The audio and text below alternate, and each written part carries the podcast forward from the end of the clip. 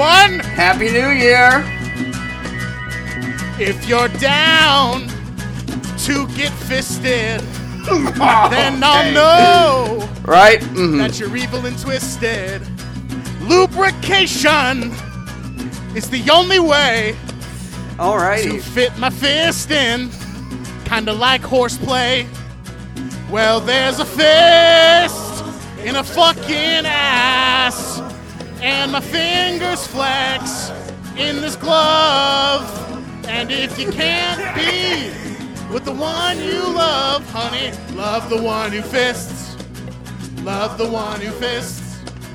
Love the one who fists. Love the one who fists. Welcome to It's on the I like that you went with love the like love the one who fists and not love the one you fist. Just an Yeah, well, it's it's it's a subtle. if I could difference, give a note on please no, please, please enlighten me. What what's the big what's the big key here that I'm missing? Uh, I just think that the perspective of the song should be shifted slightly from the person doing the action, from the person receiving the action to the person who's doing the action. I think Let's do it again. more- Okay, yeah, do it I'm again. ready to go. Do it, brother. Let's do it again. Okay, one Yeah. sec. Let's do it one more time. Ready? Take fucking two, round two. Here we fucking go. Yeah. Perspective switch. If you're down to get fisted, then I'll know that you're evil and twisted. Lubrication is the only way to fit my fist in, kinda like horseplay. Well, there's a fist in a fucking ass, and my fingers flex in this glove. And if you can't be with the one you love, honey, love the one you fist. Love the one you fist. Love the one you fist. Love the one you fist. Love the one you fist. How was that? Was that any better? Ex- I like that a little better, just a touch. Keep them both in. We'll let the audience decide. Yeah, no, no, no. Yeah, we're gonna put the Instagram poll um, on when this episode drops, and just vote version one or version two. Don't spoil the secret for anyone else that hasn't listened to the show, but version one or version two, folks. Version one, Noah's uh, very smart and very cool method. Version two, Mason's uh, noted network version uh, of the song. yeah, So yes. that's a good. That's a little mnemonic device to help you remember which one is version one and which one's version two. Happy New Year. Yeah, Yeah, I'm Yeah. thinking it's the new year. I'm yeah. I'm thinking it's, it's the new year. I'm thinking it's the new year. Started with a bang. Got Noah's Literally. birthday. We got a uh, fascist insurrection. I don't know which one was funnier. To be Yeah, honest, with truly. you. Which one had which one had more bits? Do you think? Um, again, audience, you guys decide. We'll run a second poll on the Instagram. Uh, version one will be my 24th birthday, and version two will be uh, Trump supporters trying to do an insurrection on Capitol Hill. Uh, Yeah. Little mnemonic device for you to remember which one is version one and which one is version two. That's a separate poll, by the way. That so is make a- sure you okay. vote on both. Oh, the future Mason, make sure that you've made a note of this on your notes app to post those polls. Um, Mason, What's up? What's up? Welcome to It's on the List, a podcast Hello. about underrated music and movies. I am, of course, the now 24 year old Yes. funny talking baby, Noah Marger, just freshly 24. And with me, as always, Sleepy Joe Biden himself, the man from La Mancha, the man with the motherfucking plan, Hello. my man on the what side of Chicago do you live on? The east side of Chicago? Northwest side. There's no east side of Chicago. That's the lake. my man from the east side of Chicago, Mason McGuire. What is up, Mace? How you hello, doing? hello. Fresh from the bog. Fresh from the. Uh, had to get out. It was freezing. It was very chilly, chilly, chilly. Uh, but Sure. not chilly so that the ice is sticking. There is snow on the ground. It is melting, unfortunately. But I think we're gonna get a new one, new thing of snow towards the middle of next week, or I guess beginning of this this current week. Who knows? I am doing well. Had a nice, relaxing Christmas and into the new year. How are you doing, buddy? How's 24 feeling? 24 is feeling fresh, brother. 24 is feeling fresh. Uh, when you say snow, you have your version of what snow means for you. When I think of snow, I think of what my version of snow is for me. Snow Which is very cocaine. relative, which is cocaine. Snow is very relative to where you grew up, what region Yeah. you grew up in, what your, uh, you know, apparently what your upbringing was, apparently Yep. as well. so when you think of snow and when you say snow, what comes to mind for you? I'm just, I'm literally just curious. Uh, I think the closest, and this is why this movie will always have a power to me, even if I can recognize its flaws. Uh, the end of the uh, Bing Crosby movie White Christmas, okay. when the barn opens on Christmas Day or Eve or whenever, and it's like freshly falling snow, and there's like this wonder and this majesty to this new landscape that's coming into. Wipe the slate clean at the end of the year. Get you started on a fresh plate at the beginning of the year. Um, that's what snow means to me. Is it coming down hard? Is I've never actually seen White Christmas, so like describe. Oh, Is it like coming down No, hard? Is it like flakes? very easy? Because if it comes, Nice. it does. I you know, uh, you do uh, experience. I will say a couple blizzards being where I'm from. Sure. Throughout- you ha- or you have, and they're not scary. It's like kind of it's one of the uh, unless it's like very violent. It's it's very comforting just to be like kind of. That's what I like about snow the most is it's very quiet, but it makes its presence clear. That's a very int- that's a very poetic way to talk about snow, Mason. I like that. What's your what's so what's your imp- uh, being from Beaver being from the north, being from Beaverton, Oregon, and then going Yeah. spending a significant amount of time in Southern California, which did give me an anxiety attack because there was not snow in the winter, so I couldn't tell the Sure. in the seasons. But anyways, what does snow mean to you? Uh, so there was no snow in Southern California, uh, which might be shocking to some people, but maybe not.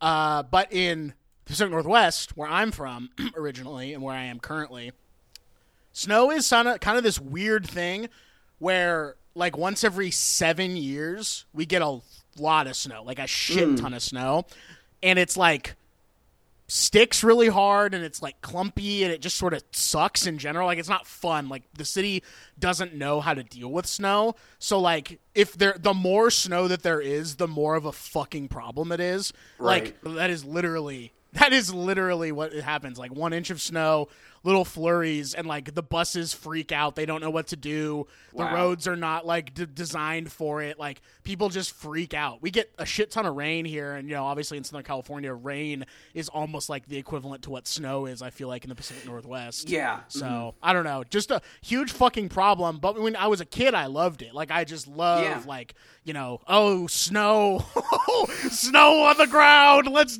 let's fucking go, everyone. It's snow. So that's my that's my experience with snow. But I don't know, it's different for everyone. And some people Yeah, don't yeah. experience snow in their life, and some people experience it a lot. I was born in Cleveland. I don't know if you knew that actually. I was didn't know that Cleveland, actually. That would explain why you love the character of Cleveland Brown so much. That would be that would explain. I just explain it all because if you're born somewhere, you love it. So- but um, we apparently there was a shit ton of snow there, and I think there continues to be a shit ton of snow in Cleveland. My parents would like to tell me about how you got to get the snow shovel out. You got to shovel Mm. the snow, and I'm like, that's hilarious. That is hilarious thinking That about really snow funny. shovels. That is really So, funny. So that's that's. I just wanted to know that you can do whatever you want with that information. I was just curious. Yeah, we'll see. I mean, you know what? We might just have you're gonna have your first two. You're gonna be on the Instagram story. It's gonna be slides and polls, and then maybe the last one is what's your association with snow, and you can drop a message. Let us know what you how you feel about snow. Uh, but we'll see. We'll see if I get around to putting that note in my computer. Uh, Wait, because we before do get, before we get actually to the album and the movie, today- Mason. I think we have a new segment we're debuting today, don't we? That's correct. I forgot, almost forgot, and I was the one that pitched the segment. So, um, folks, welcome to the very first installment. New year, new us, new segment. Uh, the shit report.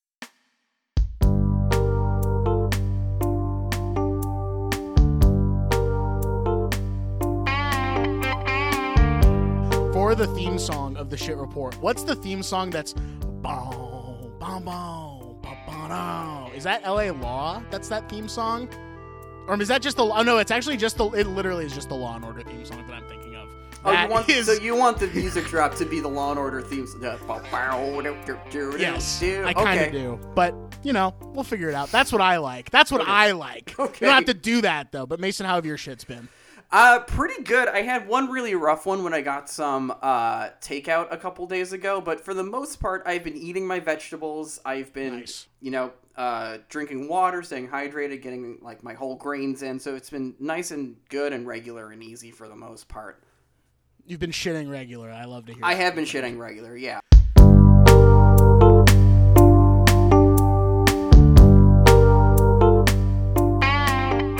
Man only has to. Fu- he's not. He's a, he's pushless. It just one simple little push, and it all Yep. comes fucking out. Yep. So- nice healthy turds too. so when so as you're as you folks are listening to this the week it comes out uh it'll be a week since my birthday but as we're recording this it is my birthday week currently Yeah. and so you know celebrating there's not a lot you can do uh, with COVID 19 being a thing and it being your birthday. And I'm actually fortunate in the regard that this is my only, this is only my first lockdown birthday. Lockdown didn't occur Right. you know, before my birthday because I'm b- birthday so early on in the year. But what do you do instead? You get some fucking yummy food in you from a restaurant that you like because our country is kind of open, kind of not, so you can just get food from wherever you want, I guess. Yeah. Mm-hmm. And Mason, my father gave me a card that I think is going to be very helpful Mm. in sort of understanding maybe not the shit report itself, but what sort of comes before the shit report. I would say it's more of a fart report okay. in, a, in a way. Okay, so this is Matt's card that we were pulling out here. This is Matt's card. This is what happens before Matt breaks out his lunch as he gives you Matt's card. I'm going to show you the title, but Okay. the, for the folks at home, it says, "Does birthday cake make you fart?" And I think I sent you this uh, Mm. You in the. DMs. yes, you did DM Um, this to me almost as soon as you got it, which I was really happy with. So I'm just gonna go through the. I'm just gonna go through the card. It's actually quite long. So here, so here we go. Uh, does birthday cake make you fart? And then in parentheses, everything you ever wanted to know about flatulence but were afraid to ask. Hey, kind of a kind of a cool thing to write on a card, Yeah, especially yeah. that you're giving to your 24 year old son. Uh, and then you open the card, and there's some nice illustrations, as you can see, a professor Yes, and a little I- yes, dog mhm. talking. Maybe you are in this. Maybe you're the talking dog in this, Mason. Who knows? but the first page says flatulence or farting has been a source of embarrassment and humor since mankind first cut one loose in front of others. Why has the expulsion of excess gas through the intestinal tract been such a universal and timeless, timeless laugh-provoking phenomenon? Scientists have pondered this question and have broken down farts into six categories. Mason, here we go. this is a very ambitious birthday card. this is fucking insane, dude. No, like, and I want the folks to realize this is not something that Noah wrote himself. This was legitimately a card you could pull off the Hallmark rack at like Walgreens or something. This is a That's a- real deal birthday card. That is exactly where my dad got this. Is at a fucking Walgreens. That is honestly like in the Pacific Northwest. We actually just got a CVS by our house, but Oh, Walgreens is the spot. You know, that's like Walgreens is the that and yeah. that and Rite Aid are sort of your big options through. Yeah, I don't want to flex too hard, but when I was growing up, we had a Walgreens and a CVS across the street from each other, and it was just a matter Damn. of which direction you were traveling, which one you were going to go into. Well, the CVS that literally just got put in is literally like half a mile closer to my house than the Walgreens is. So now You're it's going to be a CVS the CVS. time, brother. That's exactly right. Get a one diet Pepsi Max and one bag of orange combos. But here we go. We're about to dive into the six categories of farts here. On it's on the list. Yeah. If you're keeping track at home, this is fart number one. Mason, one finger, please. Thank you. Fart number one, the carbonator. Decades before the invention of the hot tub, flatulent people in the bathtub were enjoying bubbles of their own making. And as to swimming pools, do you think that people who pee in the pool would even think twice about farting in it? I can't fucking believe this. This is a real card that my real ass dad gave me on my that your birthday. dad spent time in the aisle like reading. he, he is a fucking guy for this one. All right, Mason, fart type number two, number two. The trumpet. One, or more often, a series of loud farts that vary in pitch and tone is what researchers call, quote, the trumpet. With practice and proper diet, simple musical compositions can be performed, preferably at an outdoor amphitheater. Wah, wah. Uh, go to the Hollywood Bowl for the for the fart concert featuring for for sweat drop, sweat drop, sweat drop for Kathy, worrying that she's gonna do a trumpet during the John Williams tribute concert. Pre-COVID, of course. yes, yes. Uh, Mason, fart type number three. Can I get Number number three, three? halfway through, halfway through. This is perhaps okay. I'm sorry, I had to tell you. This is a classic one, Mason. You're familiar with it. I'm familiar with it. Everyone who listens to the show is familiar with it. Number three is the silent but deadly, oh, or oh yes, yes. the SBD. Mm-hmm. This is perhaps the most dangerous of all farts. It's like the ninja of past gas. Yeah. Without any warning, the SBD's foul fumes, foul fumes quickly spread, creating panic and destruction in its deadly wake. The unknown origin of an SBD results in denial and accusations. oh my god. Typically the person who did it tries to blame it on the dog. Wah, wah. and I did notice that there's a little dog cartoon in this card. Is is the is the uh oh he's like giving the dog a look.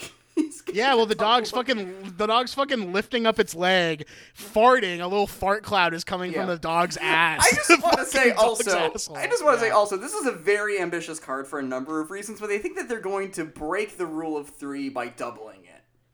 they are not. They are breaking it so hard that they're actually completing it in a way Yeah. because the second rule of three really fucking gets you. And now I'm going to move on to fart type number four. Four, Mason. 4 hmm The big wet one, or the BWO. The human body is a complex, mysterious, often disgusting. I love to think of my body as a Amen, fucking brother. disgusting mess. Uh, when it vents gas, sometimes other things are expelled as well. as well, stinky, wet things. Accompanying with it, its distinct wet sounds. Nothing can empty a room or fill your pants as quickly as a BWO. So, Mason, I'm going to break this down for you real quick in a sort of analysis way. This is the first fart where you actually shit yourself. is, is that fair to say? Did I read that correctly? I think no. I think that the uh, a, a plus there. I think that's an A plus read. One right on the right on the nose. Thank you, Chef. Number five. This is the second to last. This is the penultimate. Can I get a number five, Mason? Number five. Thank you, Chef. The oopsie daisy. Try as you might. Sometimes you just can't help but bust a little wind, often at the most inappropriate times and places. The oopsie daisy, also known as the excuse me, wah, wah, most frequently occurs in the workplace, elevators, and fine restaurants. And it's mm. usually followed by blushing and a sheepish grin. And then, as you can see, Mason, the dog is like a little sick to its stomach, and the, the guy is sort of like, oh, that's gross that you fucking farted, you vile animal. Yeah, definitely, definitely. Yeah. it's Are you ready sad. for? Are you ready for the last and final type of fart to round out? Did This birthday cake make you fart? This has been so detailed. The, the various types of farts. I just can't wait to see what they're gonna drop on us, and then just you know the card's over. There's your cash. You know that's what we're going for here. Well, Mason, Yeah. To drop that bomb on you, Mm-hmm. the sixth and final type of fart is the old fart, and that's you. What? I know, absolutely fucking disgusting that my dad would give that to me. You know, in his review for the movie, or in a, in a later review, Roger Ebert referred to the film The Usual Suspects as a long trip for the short for a short day at the beach. Sure. That's kind of how I feel about that particular card and that joke. I kind of agree with Roger Ebert's assessment of the usual suspects, yeah, and yeah. I agree with your assessment of that card. And that is why I read it on the air, because I don't value your time and I don't value the listeners' time either. So that is my shit report for the week. uh, Okay, I've been eating great. birthday cake for the last three days. Hell yeah. Uh, that's about all you need to know. Uh, that's it. So So it smells Uh, like rainbows when it's coming out the other end. Smells uh, like a fucking disgusting putrid mess that I just can't describe with words. I can only describe with sounds, and that sound would have to be a uh, "oh boy" is how I would describe what's going on on the other end of that. But Mason, Yes. I think that's I think that's enough with the shit report. I'm happy we did it though. I'm so done. I'm so ready to move on from the shit report. Oh boy. Okay, so is it time to get into the meat of the show now? The meat and potatoes, baby. Let's get Yes, into brother. it. Uh, this is a this is a this is a two two chef only special today. We got a Mason. Yeah, what if we had a, someone else here who was very quiet for 20 minutes while we did our bullshit? It's like fucking Rocky or something, just sitting there for 20 minutes. We turn his mic off, so even if he Rocky to would not be able to be quiet for 20 minutes. he was like Chris Chalakian or, or Jake Ellenbogen, actually. I think if Jake was on, he would be quiet for 20 minutes. He, that is a big Jake move to be quiet for 20 minutes and then just be like, "Hey guys, how's it going?" He's never gonna hear this. so, uh, this is a Mason's album, no a movie. Mason, Yeah. what are we listening to today? This So this week, to, to pull back the curtain a little, 2021, I'm declaring it. I've declared it to close friends. I've declared it to family. 2021, folks, is going to be the year of the stinker. Now, I don't know what that's going to look like right now, but I'm, I'm staking my claim in it. And I think I start. I wanted to get a head start on this. And so when we were coming up with the content of the show this week, Noah was like, "What do you want to talk about for the music section?" And I took some time to deliberate about it. And I was like, what I want to do is something different, something different for this new year. And I suggested talking about a single song, the first time we would ever do that. Uh, and we'll talk about that song later. But Noah was rightfully, and I will say, rightfully, like, there's no way we can talk about a single song, at least this particular song. And I was very stubborn about it for about half a week, and then I, I relented and just said, no, like, as much as I love this particular song, I am kind of interested in what else is around it because I don't have as much of familiarity with it. Um, so why don't we just do the album? We were both going to listen to the full thing anyways, I think, just to get a, a, a taste of it. But in any case, the album this week, folks, Long Walk to a Short Trip at the Beach. Uh, yeah, if that if that was if that was a long walk to a short trip, at the beach, Yeah, I don't even yeah. want to know what the fucking card uh, was. the That was album this week is Room Inside the World by the Montreal-based art punk band Ought. snap, snap, snap, snap, snaps for me. I'm holding my mic. Mason's got a crane so he can actually clap because he Mm-hmm. is cool. Um, Yeah. Mason, Hey, you said to me, we got to just talk about one song. We got to just talk about this one song that's on this album. And I was like, you know what? I love the uh, I love the ambition of that. I just don't know how that works. But we can still talk about this song. But I am curious, Mason, how this song and that you really want to talk about. And I guess by proxy, this album sort of came into your life. So give me that story. so the song that came into my life, the song that we're going to talk about, uh, it was an algorithm pick. Um, Nice. I feel I had heard at least tracks because I feel like this album came out in. Tw- so this album in particular came out in 2018, and during the time that it came out, I am I was for sure working uh, at a job, and I was just like looking at not even reading content, just looking at music blogs and Stereogum in particular. And Sure. at that time, they had like you know kind of a what we're listening to tab on the left or the right side of the page, and this album was on there at some point, and so I gave it. I think I can't remember where my entry point was for this particular album, but I listened to it and it was kind of like, I get what they're going for, but it's not really what I'm into at this time. And then in July of 2019, uh, the algorithm uh, dropped one of the songs into my lap again, and I listened to it and I was like, this is a pretty good song.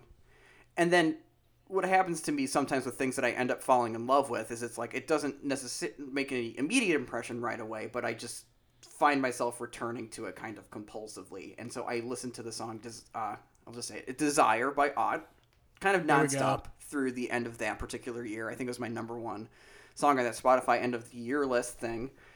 And uh, yeah, basically it was an algorithm thing. Uh, and I, again, never thought to come back to this particular, to the full album, because while I listened to um, Ought's previous two albums in a particular, um, I forget what it is called, but the album that Beautiful Blue Sky is on, I listen to that one a lot, and that song Beautiful Blue Sky. This kind of just became a band that I really uh, came back to at, with some frequency. Um, but yeah, but Noah, I am curious Yes, if you had heard anything from this band um, prior to a certain point. So the album that you were referring to is called Sun Coming Down, which was their previous Thank album. very much. Yes. You're welcome, chef. Uh, so, Room Inside the World. So, I found out about this song that you are so obsessed with, Mason, called Desire, through you, actually. Um, you, I want to say beginning of lockdown. Maybe it wasn't March. Maybe it was April. Maybe you have a better idea of when you posted this thing. I think it was February. Actually, I know exactly what oh. you're talking about. Was it Like, February? Okay, so it was Yeah. pre-lockdown then. Uh, Mason is back in the Illinois area. I'm still in LA at this point, and we're getting ready to fire up. You know, do season two of It's on the list. And I'm scrolling through Instagram one day, and Mason posts a video of him dancing to a song, and I was very surprised. I did not think that you had that in you at that time because th- you got to remember you got to remember here guys. Mason and I really only still were getting to know each other at that Yeah, point because yeah. we still hadn't really known each other that well. We had done 15 episodes of the podcast while Mason was still in LA and I was still in LA. Uh, well, we were both in LA, I guess, for lack lack of a better term. And then he, you know, flew the coop, and I was like, man, I'm only going to see this guy on, you know, Skype or whatever, or Zoom or whatever. Uh, and I w- did not take you as the kind of guy to make a video of you dancing and post it on Instagram. And not only did you do that, you put little text that floated in and around the video when certain lines would come with. up. I had some fun with it. I will. I will say that like at that time, I was feeling particularly locked down because I was staying in the suburbs and I felt like I had somewhat of limited mobility, and I just wanted to do a little dance, you know. And I was having fun, like with editing software that was on my laptop, and wanted to just drop a little something on the. But that is nuts. I didn't think about how soon in our particular friendship that came. Like that was still a fairly early impression. Well, you said when you were talking about your relationship to the song Desire by Ought, which is on this album Room Inside the World from 2018, you were saying that you sort of rediscovered it in July of 2019, which is a month before you and I officially met and recorded Right, the first right. episode Right. of It's on the List. So it was sort of percolating in and around the time that we had first met, which was crazy because I had never heard you talk about it. I never heard you mention it before. But then all of a sudden, one day in February of 2020, Mason posts this video on Instagram with the song Desire by Ought. And I was like, damn, this song fucking rocks. This song is so fucking good. I'm shocked Mason is the one who posted it on Instagram. But I was like, damn, okay, props to Mason McGuire for that one. So I went on Spotify and I looked at the song and I sort of looked at what Ought was because I'd never heard of it. And, you know, the first thing that I think you think about when you listen to this song for the very first time and hear it for the first time is Tim Darcy's vocals because Yeah. the vocal performance on this song is just out of this world. But yeah. I didn't really dig into the rest of the album. Really, I you know sort of listened to Desire, and then I maybe listened to a song here or there, but none of the songs were as good as Desire. Desire is definitely the crown jewel of Room Inside Yeah. the World. It's it's know? a song that I kind I kind of have to listen to this song almost every day just for my own mental health. You know, Sure. just have a little desire time chunked out, no matter the time of year, no matter the mood. It really is like it's a very important song to me, and it's it's just came into my life so recently also. But um, no, I I, I love the song, and I, I'm glad you loved it too. So. You had not heard this full album until we were getting the show together. I'm gonna take it then. I hadn't heard the full album. I had heard Yeah. pieces here and there. I had heard the first song and maybe even parts of the second song, but I was like, doesn't really sound like Desire. I don't really have like a real interest in sort of furthering my knowledge of Ought. I'm pretty content with just sticking with this song because the song is so good. And I will say, if you also listen to my favorite podcast, when I did my solo episode about movies that make me thankful, uh, I actually used Desire by Ought for the opening intro sequence. I, it's under me sort of previewing the episode and sort of pr- under me previewing what I'm going to talk about. That? And it actually ended up working out like really well. I didn't plan to use that song underneath for me talking about, you know, previewing the episode or whatever, but it just sort of worked out as far as like how much time I spent talking before I got into the episode, the meat of the episode, how the song sort of crescendos because the song, you know, has a very powerful end to it. The last minute of the song is like a pure like explosion of euphoria and like just feeling. And so it ended up working out really nicely. You know, I let the song play out, but I really dig this song. And so digging into this album, I was hoping, Mason, Yeah. that the album would rise to the level of this song because in my mind I'm like, oh, maybe Ought's the best band that I'm not listening to right now. You know what I mean? Sure. hmm I understand that, and I think that what's in reading like kind of reviews of this this particular album, it's mentioned as kind of a fulcrum point, and they haven't had an album come out since then, and there hasn't really been any new music as far as I know, even on like the Tim Darcy front. Uh, he had a solo LP that came out in 2017, so the year before this particular album came out, but this song, if you listen to Ought's earlier stuff, it's very punky and very like kind of um, spastic and rhythm bass. I even see, even though there is some, um, there's there's an odd characteristic there that makes it still like a band I think worth listening to on the whole.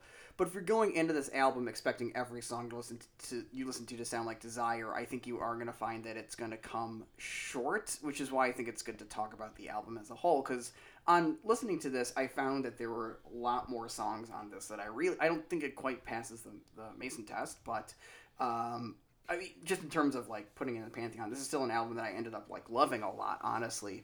Sure. Um, and I ended up really falling for tracks like "Disgraced in America" and "Disaffectation," uh, and "Take Everything" on this. Um, listen to a little bit of these three things also, even if I think it just giving time to those four songs, which I would have like completely dismissed almost. Um, I really found that that um, uh, a worthwhile use of use of my time here. That doesn't sound like a great recommendation. oh, this is not worth. This is like worth your time. Yeah, this Um, is this is something that you you know whatever. Who gives a shit? yeah about this? no but i really I, I i um i think that the uh the tim darcy-ness of this is really what's what's like keeps me coming back i think he's such a, a interesting songwriter interesting like kind of centerpiece for a band just because there's barely a song where he has like the same like kind of vocal approach to his performance and i think that's really interesting So I want to I want to hop on hop on there and talk a little bit about Tim Darcy's uh, vocal stylings, vocal approach here. Uh, there's four songs on this album that I gave hearts to on Spotify. I actually started doing. I don't know if you coined this method, Mason, but going along and just hearting the things I like when I listen to something because it Yeah. makes it easier to sort of keep track uh, of what you like and sort of what really stands out to you on an album, especially when you have to talk about it on the show. So I've actually adopted that method from you, believe it or not. Uh, so thanks, Chef. But the the four songs that I like the most on this album, in order, number one, Desire. I, it is the clear favorite on the album, I think, for me at least. right Uh, and the way and the reason why it is so interesting and the reason why it stands out so much to me is because of Tim Darcy's vocal styles and the way that everything sort of crescendos at the end. But it's so unexpected when you're listening to it because he goes from this sort of like it's like a cleaner Sid Vicious vocal stylings. I feel like. Like it sounds like the thing is that he's like a Pee he's like Pee Wee Herman when he sings in the sense that That's- sometimes yeah. Sometimes he sometimes he just sort of like you know exists on one plane and you can kind of understand exactly what he's saying. But then when he's most interesting to me is when you know pee-wee kind of talks up here sometimes like this and then he talks down here like this ah you know or Yeah, whatever. exactly. and pee-wee's most interesting to me when he's going ah you know on his show uh, or just in general when paul reubens is doing that character and that to me is when he- I really am like feeling it because he sounds like a more interesting version of King Krule to me. Do you listen to King Krule? I get that. I get that. No, I get that, and I, I, I think that is a fair comparison. I was, yeah, I think that's a fair comparison because I was trying to think of who like contemporary this guy reminds me of, and King Krule's in there. Yeah, definitely. I like that. Do you listen to Krule at all? Uh, somewhat. I really liked um the OOZ, and then when uh. King Krule is one of those guy, uh, an al- an artist where I heard one song and got really attached to that song, and that song was Easy Easy. Back Oh, yeah, that's- 2013. That's Yeah. his best song. I, I'm with there. I'm I'm on that tip with you 100. percent All right, all right. Yeah, so that's a I think that's a great song. And I honestly I think The OOZ is a really strong album. Uh, the album that came out last year needs to give a re-listen to, but on the whole, I think that that's a fair comparison. So he's got a like you know he's got a very interesting vocal style, but Desire is definitely my favorite track on this album. Uh, it's like listening to like I get you know pick any King Krule song for me at least, but I just think more interesting, more layered. Then you have Disgrace in America that Mason was talking about just a second ago. To me, that almost has some like suffragette city Bowie vibes to it. like it's got sort of like a real knockabout attitude to it. It's got like a real bite to it, but it's still a little cleaner. It's still a little more polished. And I'm not saying that in any bad sense of the word at all. That's just how it comes across. And that Bowie song in Suffragette City, Suffragette City, however you say it, it sounds garbled and it sounds you know like very like mossy almost like there's something like like a top layer of like film over like the guitar Yeah. tracks and stuff but this you don't i don't feel the same way i feel like it's very produced and very you know you can hear Yeah. every single note that everyone's playing Yeah, ex- yeah, right. It's and there's a pace to this song that's a little more um the first the first I love the first couple lyrics here which is um birds fly around while the dividends pay, birds fly around and I'm looking for change. And it's just like this kind of pace of for me at least when I hear this I feel like I'm walking around like Grant Park or downtown Chicago or something and you just see like just this this nature scene like you know birds flying around and stuff and there's just these kind of other like humanly in things going on uh, money problems and stuff like that. To me i wrote this down that it's like you're you're kind of walking around and feeling like an imposter almost. That was my reading of that Interesting. particular song. Um but yeah i i like that. Uh, that's that's one of my that was one of my hearts on this one too. And then i also really like the the first track on the album into the sea. Oh Um, okay I, I think that that again it's got a little bit of that king krule vibe but i think i enjoy it a little bit more and then the last song that i really enjoyed on this album and where these are the four songs that i gave my little heart to while i was listening to it are these three things and that one to me actually Yeah. sounds more like a james murphy joint. That one to me sounds a little bit more like Oh, lcd yeah. sound system to me. And that's some one of the only songs on the album or at least one of the only songs that i cared to remember on the album where i felt that way where it feels like it sort of breaks away a little bit you know and like it has its own sort of like texture to it. Whereas i think everything else on the album sounds somewhat homogenous in the sense that like this very much sounds like like ought throughout. Whereas this song I think stands out as like a black sheep, not in a bad way, but just like in a oh, this feels inspired by something else. This feels like they're trying to do something different. These this feels like they're trying to say something different. So that's for me what I liked about this album. I think that when it works for me, it's working for me. Every other track that I didn't mention on this, probably not going to come back to, to be totally honest with you. That's fair. Yeah, I think that this is a um um I can understand that and I think that um you know, I really the other songs that uh, I really liked that weren't mentioned there earlier by you, Disaffectation, Take Everything in Pieces Wasted. Uh, Disaffectation is like a kind of fun, just spastic, like kind of dance song. I love the lyric there. That's um, it, it's it's a song about uh, what does it say? Uh, oh yeah, it's like um, you could buy like your drugs on a cell phone and it makes you feel alive. Like the only thing that's keeping you going is this feeling of being disaffected or something, which is very much Sure. like connected to just sort of um, uh, uh, uh, kind of post punk music, basically like your your um, which is like I think this is the most clear like kind of homage to that, and I really like that. I really Sure. like that. I can get that value out of that. Um, Take everything. I also really um, fell in love with. It's kind of Brit poppy. I realize on my most recent ish, listen that there's like kind of uh, uh, it almost reminded me without like the kind of just weird cocaine-ness of it of Champagne Supernova Sure. or like Oasis or something. Uh, Pieces Wasted and Alice, the two last songs, I didn't catch on to. I, Pieces Wasted I liked a lot, just kind of off vibe, which is why I gave it a heart. Alice I will probably need to listen to again, but I do like that the album kind of ends. You have the high of desire, which is like such a high high. You know, it's this like soul song about um, what does that song mean to you? Like when you hear that song, like what do you what do you feel? That's a great question. I think that it almost depends on the day when I'm listening to it. I think it sort of Yeah. takes on different meanings, you know, and I don't think that's the song. I think that's me listening to the song. Yeah. That I, you know, you, as a person, you can sort of bring different things to a song or a movie or a piece of art, you know, depending on what were you doing that day, what were you doing right before, what's going on in your life, you know, right now. And for most Americans, COVID is still a big part of people's lives because it is not getting better, it is only getting worse. And I think that for me, the part of desire that really sticks out are when he, you know, I guess you call it the chorus when he says, Desire, desire, it's never going to stay, it's never going to stay. Yeah. And just sort of that like moaning that he does, you know, throughout, and the way that everything sort of crescendos at the end. It sounds very like tribal almost with the way that the drums sort of like fall. It feels like he's just sort of letting the drumsticks fall wherever they may. So for me, that song right now feels about like you just have to do the thing you want to do and do the thing that you're interested in because who knows how long you're going to feel that way for. So you should seize your opportunity while it's sort of sparked in you, while that desire is present. What does that song mean to you, Mace? Uh, I just want to shout out the drummer and Ought is Tim Keen, so him smashing all.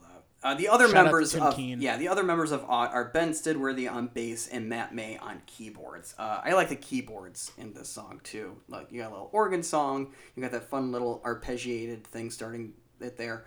Um, I'm with you though. This is a song that's changed um, definitions for me the more I listen to it, and I think it's because that song is essentially about um, the release like the the release that you can find in, in a change or in a transition of some kind. Because i think you know in the perspective of the lyrics i think it's written about either like and it depends on the day when i what i think this it this this the lyrics are about where um this guy is either you know looking at a partner or something and realizing that he doesn't desire like feel desire in his like kind of uh, towards this person anymore, and if that's a good thing because there's now more room for other feelings on top of the desire, or if it's like gone completely and like just Sure. just out.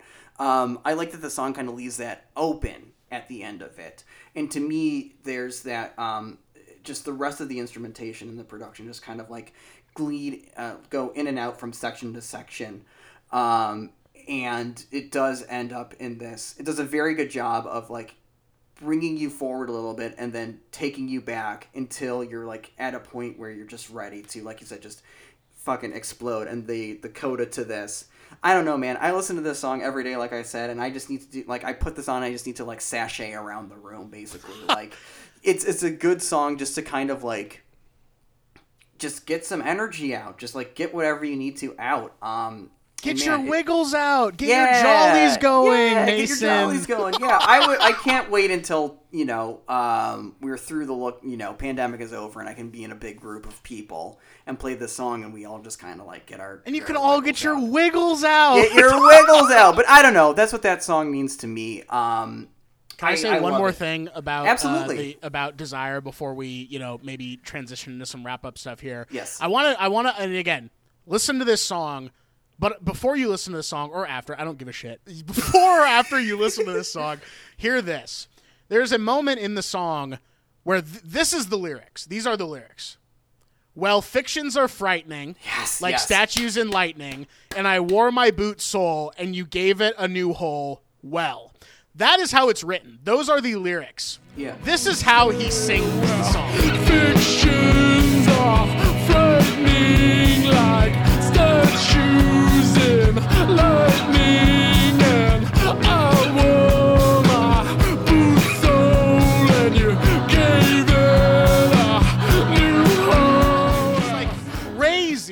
That that can be written that way and that he can sing it in a way that I would never enjamb those lines the way that he enjambs those lines. But it works so well and you don't question it once i don't think. I think that's brilliant. Fictions are frightening like statues and lightning is something that when I heard it the first time I was like I almost I almost became an annoying guy where I posted it on every single social media feed for all of my different friends and followers to sing because I'm like you guys you aren't recognizing the genius of this but I I love that lyric so much. I think that's actually my um that's actually my my profile description on TikTok of all places. Hell yeah, dude! You got to tell the TikTok teens about Ought. Yeah, brother. Got to tell 'em about Desire by. Have you made a TikTok to Desire by Ought yet? I was about to the other day and I couldn't get it to figure out. So maybe by the time this one drops, my TikTok is not very hard to find. It's the same thing as my Instagram handle. So if you're really Yeah. curious, Why aren't we dropping our fucking TikToks, dude, in the show description? Damn, we got to get on. We got to get people on our TikToks, Mason. Yeah, Jesus, brother. bro. Hell yeah. Um, do you have anything else that you want to say about any of the songs about the album about Um, before we no, started getting not the about the album. No, not. I like the album a lot. I, I am. I feel like I'm very reserved in my kind of enthusiasm for it, just because I love the song "Desire" so much. And um, but I think that the album itself is very, very good. And based off of our discussion, I think you'll figure out. Aside from my recommendation, which will come, but you'll figure out if you want to just listen to the whole thing, or touch in with "Desire" and then give the rest a shot. But that's kind of how I feel. Excuse me. amazing. Uh, well, I got some. I got some fast facts for you. There wasn't actually a ton of info that I could dig up about Ought or this album in particular, but I do have some fast facts. Just a couple. I'll more than make up for it though when we get to the movie because there's a lot to talk about with, as far as fast facts are concerned with the movie today. But as far as fast facts are concerned for Ought Oh, and Room Inside the World, Ought was formed, like Mason said at the top of the show, in Montreal, Quebec, Canada. The band consists of Tim Darcy on vocals, Ben Stidworthy on bass, Matt May on keyboards, and Tim Keen on drums. This next fact is from a, I believe, I want to say it's either a Pitchfork article or a Consequence of Sound article. I don't remember right off the top of my head. But as legend has it, Ought came together at McGill University in 2012 during the Printemps érable, I believe is how you say that, also known as Maple Spring, when a push by the Quebec government to increase tuition fees across the province by 75% prompted thousands of students to walk out of the classroom and into the streets for mass protests and school boycotts that lasted into the fall. That is how these boys met, was through those protests. That's kind of cool. That's pretty tight, actually. I like that a lot. that is pretty tight. uh, Ought released More Than Any Other Day in 2014. That was their debut album. That album received critical acclaim, including a Best New Music accolade from Pitchfork Media, of all places. It was noted in it was noted in numerous it was noted it was nerd Scott, Scott, it er my gird skirt skirt that is if doctor if they do uh, if they do Doctor Evil four, if they do Austin Powers four, they have to have Mike Myers back going. Oh my god, skirt, you're annoying me. Just absolutely fucking laying into the audience. Fuck you for seeing this movie.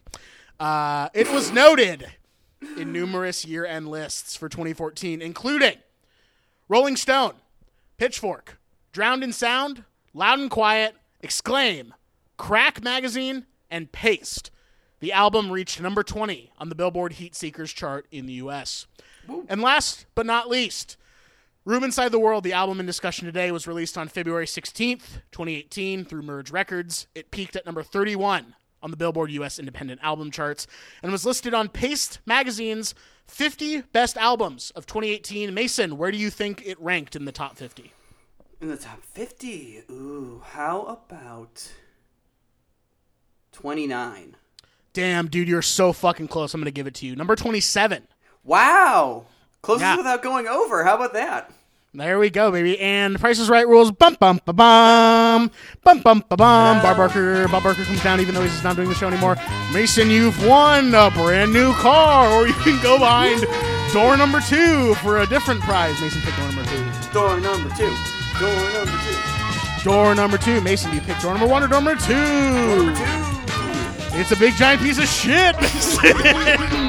you got fucked up, Mason. You gave away a car for a big giant piece of shit. Mason. Bump, bumper, there. And then Drew Carey comes down, looks at the camera with his sly little dickhead smile.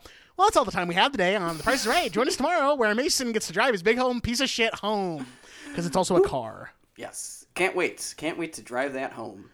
So those are all the fast facts I have. I told you I didn't have that many about Ought Cool. or uh, Room Inside the World. Mason, what's your fucking Mercedes valuable player for Room Inside the World? Uh, Tim Darcy. I think that he's a excellent songwriter. I think that he is a good front person for this band. Um, really, kind of is the X factor that makes this uh, album worth listening to. I really like his uh, solo album as well. A uh, guy who I feel has his uh, career ahead of him that will hopefully be very interesting. So, Tim Darcy's my guy on this one. Noah, where are you? So I almost picked Tim Darcy as well. I actually had him written down, and then the more I thought about it, you know, sometimes on this show we go big with our Mercedes valuable players, and we sort of give it to a concept or an Yeah, aspect mhm. of something. This time I'm going minute. I'm going very small. I'm going to give it to Mm, okay. something very specific in this album. Uh, and I'm going to give it to the last minute of the song Desire. We How have been that? building up Yeah. so far. You know, everything's sort of getting ratcheted up. And then at the one minute mark, you just sort of get this release, this catharsis. And the last minute of that song, get some good fucking headphones on yourself because it is a wild finish to that song. And it's kind of the only, like, you know, what you're saying, it's really the only song like it on the album as far as I'm concerned. So, last minute of Desire gets my Mercedes Valuable Player. I'm going to go ahead and give this a conditional rec, the album mm-hmm. itself. The whole album gets a conditional rec. The song Desire gets a full recommend. Can't give it any higher recommendation than that. Mason, do you recommend Room Inside the World? Uh, I am the same, exact same as you. Conditional recommend for the album. Um, if it doesn't re- like, you know, I think you're gonna know if this is gonna be something you want to give 40 minutes of your life to. I would, you know, uh, but full, full, full, highest recommend possibly. Uh, Catfish to Whoa. Desire by Ought. Damn. Love that oh, fucking song. Love it so much, brother. Okay. Well, we did it, Mason. We got through one half of the show, Yeah. and I think that's pretty cool. Yep, we have done it at last. We have made it through half of the show. Finally. A Finally, we made it through half of the. Fu- we made it through half of the fucking show for once. When nothing fucking happened, we got through the fucking half of the fucking show. So Yeah, pretty cool. excellent. We did it, folks. Again, all right. So Noah, what you talking I'm about? the sorry, dude. I'm fucking. I'm happy we got through the first half of the fucking too. show. Me For too. once in my goddamn life, I said, you know what? Today's the fucking day, and I'm gonna get through right through the first half of this fucking show. And guess what? Now we're at the second half of this fucking show. You plug your nose. You smell something. smells like shit. I'm, I'm just I'm just I'm just making I'm just having some fun with my vocal performance here. Boy, dude, I don't don't even know. I don't even know how to fucking respond to that, Mason. But Mason, Yes. talking about a movie now. Is that fair to say? Oh, that is fair to say. Okay. Uh, can I preview the movie? Absolutely. Thanks, Chef. It was my pick after all. uh, it was my pick after all. Uh, the movie we're talking about today, we're going 20 years in the past from 2018, 2018. We're going to 1998, the year of the gamer. going all the way back to 1998. I am one year old. Yes. Mason is 50 years old. and he goes to the theater by himself, buys one ticket that costs Yes. $6.30. Yes. Six dollars twenty five cents if he's going to a certain theater, and he gets one ticket for himself, a small Mr. Pibb, and the biggest bucket of popcorn that he's ever seen in his entire life for 1998. Joe Dante's the first ever repeat offender on this show. We've been doing this show for more than 50 episodes, and this Is is, the true? first Is ever. Is this the first time that we've repeated a director or a band? I think so. I went through, I did a quick, you know, look through all of our episodes. If I am incorrect on that, I apologize, but I truly think this is the first repeat offender that we've ever had on the show in the Oh, 50 you're plus probably right. Yeah, yeah, yeah, yeah, yeah. I think you're probably right. And so, So- quickly too. It was just a couple of weeks ago that we had Marissa on to talk about matinee, but I know, but nonetheless, nonetheless, we have another Joe Dante, you know, weeks later. It's motherfucking small soldiers, small baby. Let's fucking baby. go. Hell yeah! Let's get it claps, going in the chat for small motherfucking soldiers. So Let's get F's in the chat. Let's get dubs no, in the chat. let's not get F's in the chat. Well, we, we should actually pay our respects to the Gorgonites. That's what I'm saying. Yeah, Get F's, yeah. get dubs, get whatever you need to. Just don't put any fucking L's. Get some poggers going in the chat. I don't think we can pogger anymore, unfortunately. That's why I'm trying to make the new catchphrase. That's so pickle Rick. okay, all right. So get some that so pickle Ricks going in the chat. We'll Yep. start that off on a fucking strong note on the new year. But Uh, Mason, this is a very interesting movie to bring onto the show because we were going to talk about this movie in an earlier episode. True? True. I think I can't remember exactly when, but no, this is a movie that we've both, I think, independently wanted to bring on the show. It is, and I believe that we were supposed to talk about this movie when we did the big kids episode with Chris, Rocky, and Jake. remember? That's right. Yes, this is gonna. We were gonna supersize that episode even more than it had been, and put. I, Noah and I were both gonna bring on a movie. Yours was gonna be this, and then mine was gonna be. What was mine gonna be for that? Do you Well, remember? so what I remember happening is Chris, Rocky, and Jake all picked their movies. You can go listen to that episode. Really fun, really great episode. Really just chaotic in every single sense of the word. Um, and I, before we, you know, decided that Mason and I would not include a movie, you know, in the selections, we would just focus on guest picks. I had said my pick will be Small Soldiers, and Mason, I swear I'm not making this up. You said, "Damn, I was gonna pick Small Soldiers." That's what I remember, and I wish that that was like some weird little piece of sorcery that I like conjured up. But I'm pretty sure that's what happened Yeah. in real life. I mean, do you remember that happening? Does that mean anything to you? I I'll take your word for it, honestly. And then I think that you said that, and then I wanted to do. I can't remember if I came to this later, but Wild Wild West, the Will Smith movie. Produced by Mr. Jon Peters, your man, yes, right? my man. Yeah, I did. I finished uh, Hit and Run actually on my Christmas break. It was a very good book. You re- do you highly recommend Hit and Run by Jon Peters? Uh, by Kim Masters, and I forget the other author's name, but uh, I would just regular recommend Hit and Run if you're interested in like the kind of uh, studio politics of like the early '90s. Then it's very interesting. But if that's not like something you're terribly interested in, won't begrudge that for you. Get it on audiobook. How about that? Do Hit and Run on audiobook. Make it a podcast Jesus, series. dude. Make it a fucking listen to one chapter a day. Make it a podcast series. Make a Patreon so that people can get the next chapter in advance. We're giving you business ideas here, folks. If you don't take it, that's your fucking loss. Mm-hmm. Um, Mason, what's your fucking history with small soldiers? So the reason I Joe so if I'm Dante? think, so if I'm remembering correctly, the reason I wanted to bring Small Soldiers on the show is because it's this movie that I hadn't seen in a long time, um, and I th- it loomed kind of big in my memory because for years before I saw this movie, and I don't think I saw this movie until I was maybe ten or eleven. I would just always play with my cousins' um, toys, the Gorgonite toys that they had, and the um, the Commando Elites also. And I think they mostly had the Commando Elite toys. And so when I watched the movie, I was a little disappointed that the Commando Elites were the bad guys. yeah, And Heartbreaker. I, yeah, and I hadn't seen the movie for years, and I just kind of wanted to revisit it because I've been disappointed by it, and I've been curious to see like, you know, if this is a situation where ten year old me was surprise, surprise, wrong about something. Um, but before Yeah. watching this movie, I'd only seen it the one time, and I can't even remember what that the context was for that. But I feel like it was, you know, we went to Blockbuster, and I talked my grandma into getting it on VHS or something. hell fucking yeah, dude. Get make grandma get fucking small soldiers for the TV that has the VHS player like in the TV. Oh yeah, yeah. I had one of those in my room growing up. I love that thing. I had a friend in elementary school who I would go to his like apartment, you know, like after school sometimes. Like sometimes he would come to my place, sometimes I would go to his. And I remember like we didn't ever really go in his room. Like we pretty much only hung out in like his living room and like either like played video games or like or he showed me Family Guy clips. I wish I was fucking kidding Okay, you. here we are.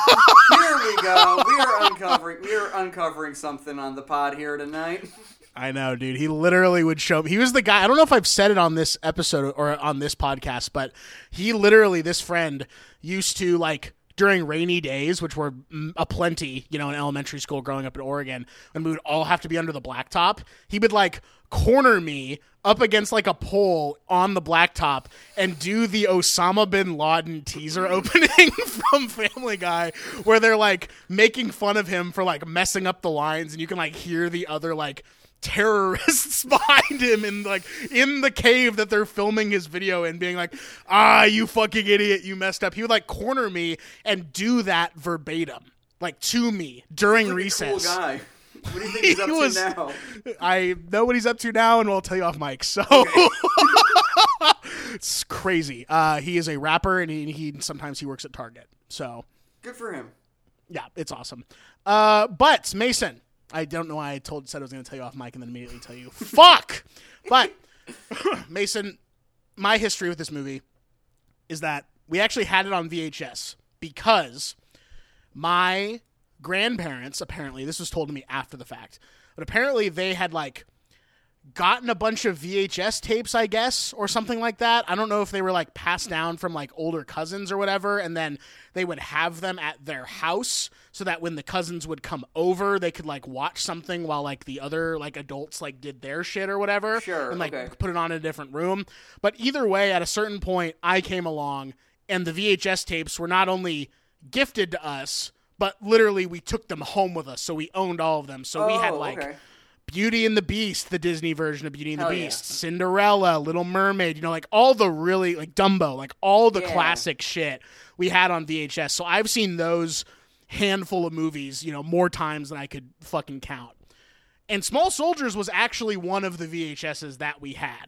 Wow. Okay. But I didn't watch the movie that much. I've probably only seen the movie once, just like you, when I was younger.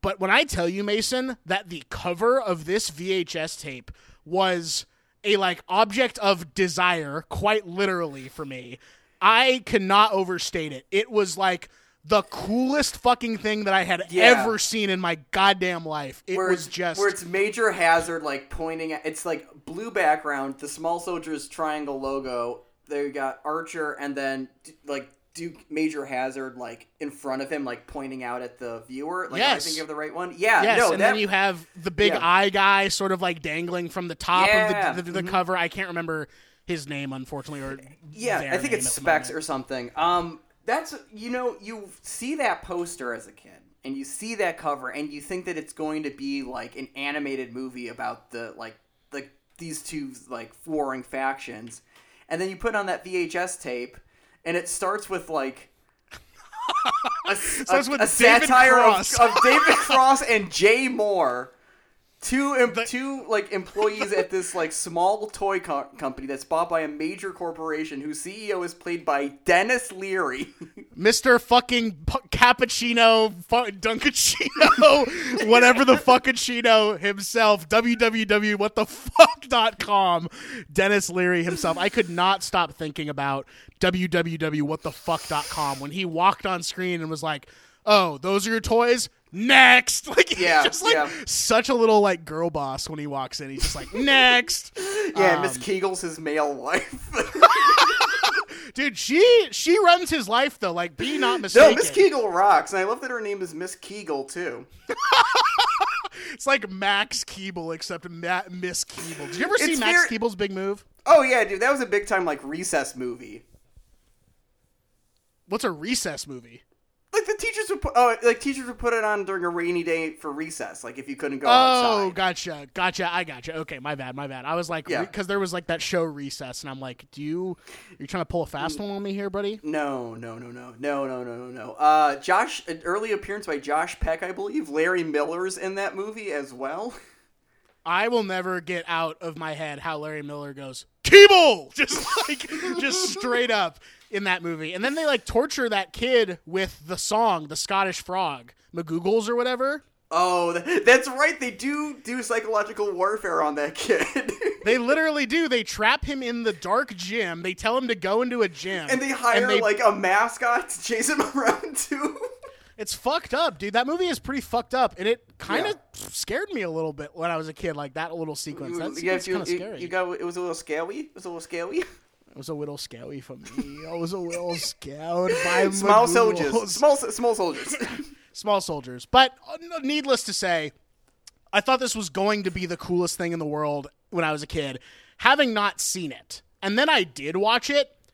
Horribly disappointed by yes, the movie. yes, exactly. because it's not it's not not a kids movie but it's also not not a teen movie either but it's, not both. a to- it's not a toy movie, and we both wanted it to be toy movies. I Ex- think, when we exactly exactly because you watch toy story when you're a kid and you're like that's a toy movie dreamworks goes fuck we got to do a Yeah. toy movie now because t- pixar did And you know we're shitty is- pixar Yeah, yeah and you, I couldn't watch these until later, and you didn't see them until last year. But like Terminator and RoboCop are also toy movies because I would have like or see those toys, or my friends would have those toys before I could see the movie. And then you watch the movie, and there's like no human. the, the, the RoboCop is the RoboCop. He's not like a toy RoboCop that the other characters No. are playing with. You know, like in this movie, the toys that you were playing with were the toys that were in the movie. Yes, hundred percent. And you're watching this movie, and I'm like, wait, I'm 10 years old. I don't know how to identify with characters yet. I just want to watch soldiers fight aliens. Yes, dude. Though- because the command. Well, wait. What were you gonna say? What were you gonna say? Uh, though, uh, it would it would cause little me to to crush hard on Kirsten Dunst because I'm sure I saw this movie after Spider Man, and Sure, Kirsten Dunst sure. in Spider Man was a big crush, was a big old crush for me. She's cute. She's, She's cute in this movie too. Yeah, I love But- Kirsten Dunst. But it's crazy you would say that, Mason, because the opening of Small Soldiers feels like the opening of RoboCop to me. Yeah, Having yes. seen RoboCop now, I'm like, that is a that is straight up rip from the Paul Verhoeven textbook of how to open a movie about that's a satire of you know things with guns we'll call we'll call it yeah. you know and it's straight up just you know globotech we are not evil basically is what it's telling you yeah, at the it's- very beginning of the movie It rocks. It, like, it's so funny. It's called Globotech because one of the first things I wrote in my notes was Globochem, like the classic Mister Show bit, and then the next thing you see is David Cross. Oh, dude, that's fucking true. I didn't even fucking put that together. That's that is man. I wonder how they what- did that. oh, my one of my uh, probably my absolute favorite just sketch of all time, the the Pit Pat sketch from Mister Show. Damn, dude. We damn. I got to go through Mr. Show to be honest with you. I've only seen a handful of Mr. Show sketches. I love the what is the character's name? I know it's Ronnie, but what is his like full name? Oh, The Ronnie Dobbs. Run. Ronnie Dobbs. The Ronnie Dobbs stuff is fucking unbelievable. Yeah. There's some great stuff with Bob. Owen. I mean, the whole the show is good. I, from what I've seen, I haven't seen all of Mr. Show uh, with Bob and Dave, but I have to because it's funny. Uh, but Mason, Yes. uh, movie sucks when you're a kid, which Yeah. is unfortunate because it's kind of a kids movie. But one of the big things I want to talk about, we don't have to talk about right now, but we can, is who is this movie for? Is this a kids movie? Yeah. Is this a movie for adults Yeah. to take their kids to? Is this movie for teenagers who are not very mature? Like, who is this movie It's- targeted towards? it's what's it's what I like about this movie so much, and it's kind of the same like thing with Matinee. Uh, it's just a very intelligent movie, and you feel like conceivably someone of any age could sit down and get some kind of enjoyment out of it. Um, you know, when I was, you know, it's a PG thirteen movie, which means that like, you know, if you're a preteen or something, you can get into it. No problem. Not- you don't have to show your ID at the, the ticket booth or something. Or, you know, you could bring your, you know, if you're a parent, you can bring your teen kid to it but it's like because it treats i think the audience at their like highest level of intelligence and you just see these toys going around all the time you're not bringing that with you the first time you're seeing it or you typically wouldn't i don't think i don't know. But i don't to answer your question i don't think that there's like a set audience for this. I would assume just like teenage boys because that's who the main character is you know and that's probably who they want or like 11 12 year old boys or something like preteen boys basically. Um but that's like kind of my best guess, I think, honestly, just because that's who the main character is, and I would kind of trust that they want that to be the, the center of that audience there. Well, the reason I ask is just because there are times where I'm like, the satire that is going on here feels sophisticated to a certain level, but then sometimes the characters don't feel sophisticated. Sometimes the Yes, characters yes. feel n- like not at the same level as some of the thematics that are going on in the movie, which is why I question, you know, and I actually do have a quote from Joe Dante that I was going to break out during the Fast Facts, but I'll break it out now. Uh, and he says, Joe Dante. Oh, did I not even put this in? Fuck! I didn't put it. I didn't put it in.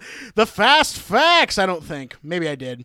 I don't think I did. Anyway, the quote is something to the effect of I wanted to make a movie that was badass, but because of all the tie-in stuff that I had to do and all the promotional stuff that I had to do in the movie, it ends up being kind of muddled and sometimes coming across as being for kids because that's what the producers and the studios wanted is something mm, that kids mm-hmm. could watch.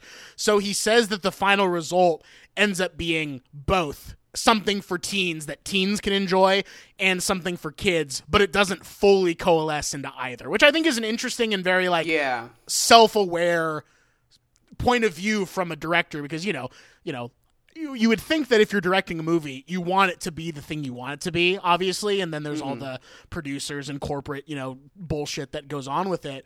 But you would think that he would fight or do what he could to keep the original vision while still having to do the things. But it's interesting that he had that perspective on it. You know what I mean? Yeah, yeah, yeah. No, I think, and I, yeah, that makes sense to me. Uh, Yeah. Okay. yes, dude, absolutely. Um what's what's what is what is there to say what is there to say about this movie? It is just it's just wild, dude, in every sense of the word, you know what I mean? It fucking rocks, man. Like I was having a great time watching this. Like I and then here's the other thing. Did you see the um, soundtrack for this movie? Like not like the Jerry Goldsmith score, but like some of the other songs that were on the soundtrack.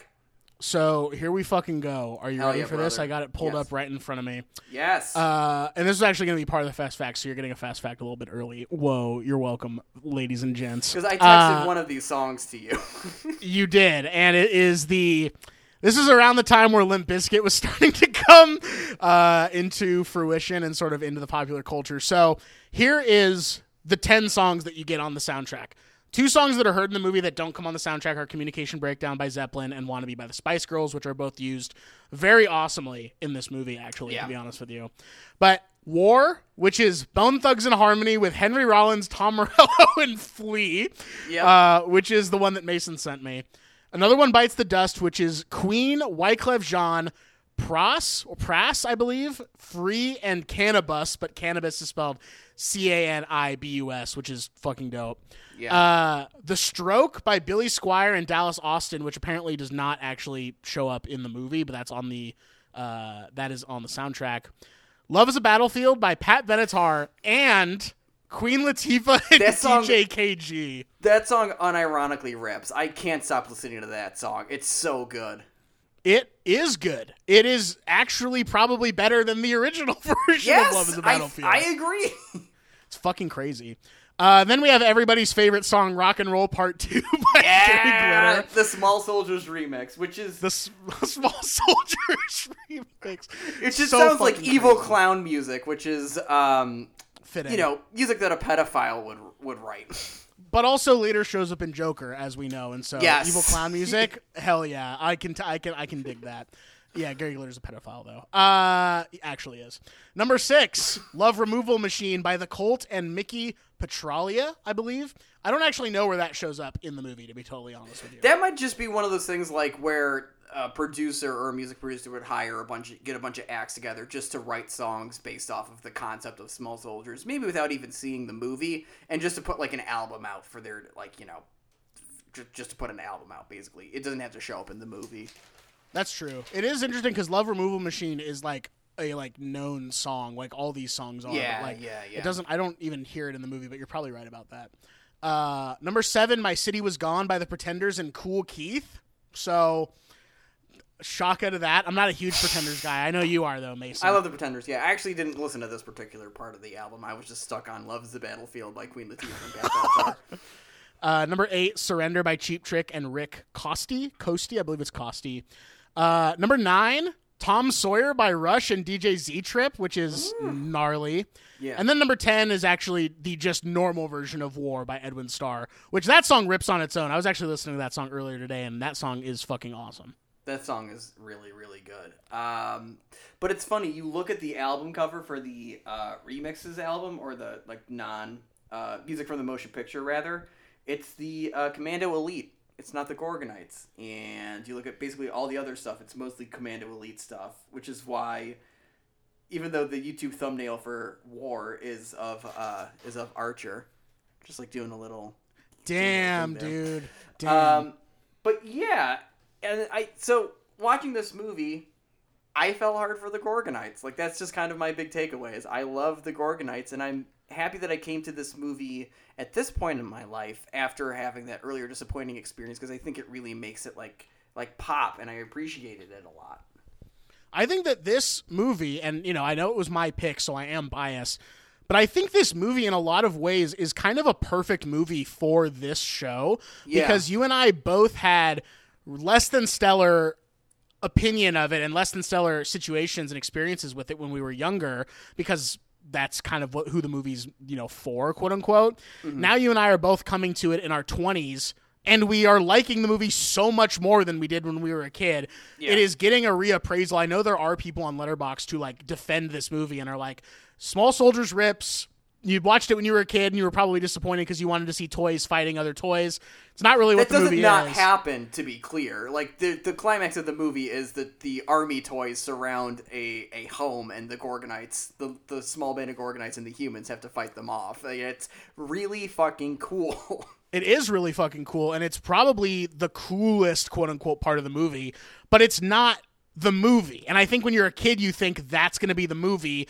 because you have army guys and you have monsters and you want to see them fight. Like as a kid, that is such a like primordial want to Yeah. want to see those guys go at each other. And they don't really, you know, Turn- they do, turn but they don't. Barbies into mutants to fight for them. Yes, dude, you want that shit. That's the shit you want to see when you're a kid because you're like, what's cooler than evil toys? What's cooler than toys fighting other toys? The answer nothing. Nothing. You you got your mutant Barbies. You got your monsters with their uh you got you got your Archer, he's the leader and he's so cool. He's played by Frank Langella. You got your Slam Fist who is uh, just a heart of gold. Um, and then on the other side, you have Tommy Lee Jones playing Major Chip Hazard. That's You your boy, dude. You love boy. Tommy Lee Jones. Hey, best supporting actor Tommy Lee Jones for The Fugitive 1993, baby. Let's fucking go, dude. Let's Shout out to Tommy Lee go. Jones. No, for real. National treasure Tommy Lee Jones. Um, you don't realize as a kid that this movie's giving you everything that you want and a little bit extra to boot. You're just, but like like we were saying, you're just really impatient that there's not more toy fighting. And by the time you get to the toy fight at the end, you're a little exhausted from being disappointed for an hour and a half or whatever the fuck it is. I don't know. But you watch it when you're in your 20s and you have a podcast called It's on the List with Noah and Mason. Yeah. and it's a super big good surprise and you're happy that you picked it for Yeah, this episode um can we let's talk about the cast i think a little bit more in depth because this cast is fucking stacked dude Yeah, are you ready yeah. for this mason here we Give go Give it to me. Give it to me. Let's go. like you said first person that we see in the movie is mr david cross himself amazing Yeah. Amazing. Shortly followed by the less the less good, but still good. Not gonna knock him entirely, but it's not he's no David Cross, is Jay Mohr. And I re- yeah, I was remembering, and I couldn't remember exactly what this was, but at some point, as a young person on the internet, I came across a website that whole that's whole thing was that they hated it was like fuck Jay Mohr basically. I think they were posting like stand up clips, and Jay Mohr fuck? was a yeah. I even as a kid, I was like, this feels a little aggressive. damn, dude, that's like some early fucking flaming of Jay Mohr's ass. yeah, dude. Um apparently Jay Mohr does an amazing Christopher Walken impression. That's like a known thing. Hmm, interesting. He's like an amazing impressionist and does like like an amazing like Christopher Walken impression is sort of his like touchstone of what he can do as an impressionist, which is kind of weird because that's like a relatively like accessible impression. Like I feel like most people Yeah. who like can pride themselves on doing impressions have a walk in. So his must be like really the good. best ever. You know what I mean? Yeah, For that no, to be his I'm really touchstone. curious to look that up now.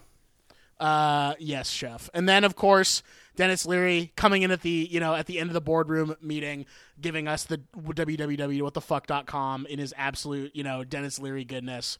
Then, as far as other humans are concerned, this was the last thing that we ever saw Phil Hartman in because Phil Hartman was unfortunately murdered the Yeah. same year that this Yeah. movie came out. And he's a fucking joy, dude. He's really not, you know, getting yeah. to do like a ton of like comedic work in this, but when he does get to go, he goes off. No, he's so good at just. Um, you're right. He's not doing like a uh, like a Simpsons character or his even like a, a performance on the level of his his turn in Jingle All the Way, where he's just so over the top. This one, he's just very much like the asshole neighbor next door, like the entitled asshole next door, and nobody could get that like specific like kind of boomer neighbor asshole energy quite like Phil Hartman. And it's such a it, it's it's just so sad that he was uh, murdered. Yeah, that is one of the craziest like Hollywood death like sagas of all time. I don't really feel like we need to like really rehash it because no, no, it's no, a lot. It's- it's most a people know about it. It's a big bummer. Let's keep talking about the rest of this cast. but he this is- was his last movie. Um, and then of course you on the flip side you have a very young Kirsten Dunst, as we mentioned Mm-hmm. before.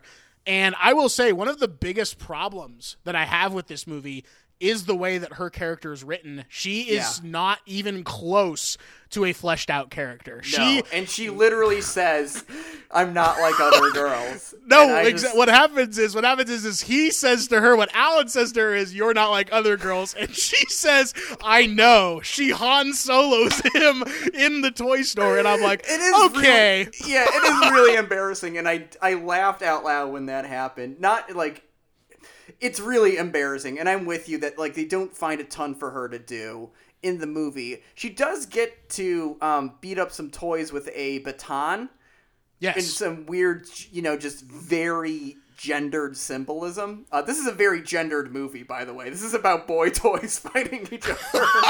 and then very explicit girl toys being Yeah, reanimated and like made to go after like Kirsten Dunst, but even though she is not a very well written character, she does a really good job with what she has. I'm never Yes, bored yes, or yes, like yes. unconvinced when she's on screen. And this is pre Virgin Suicides. This is pre the Spider Man movies. And she's doing a great job. So I, big props to Kirsten Dunst. Love her, Who yeah. does a lot with nothing. I would argue she does. She has nothing to go off for her character, and she crushes it. So she's not my. Mercedes valuable player, but she gets a huge shout out from me. Honorable mention, Mercedes valuable player, as far as I'm concerned.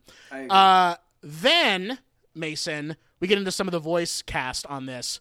Tommy Lee Jones, like we said, plays Chip Hazard. Frank Langella plays Archer, who's the leader of the Gorgonites. Tommy Lee Jones is Chip Hazard, is the leader of the Commando Elite.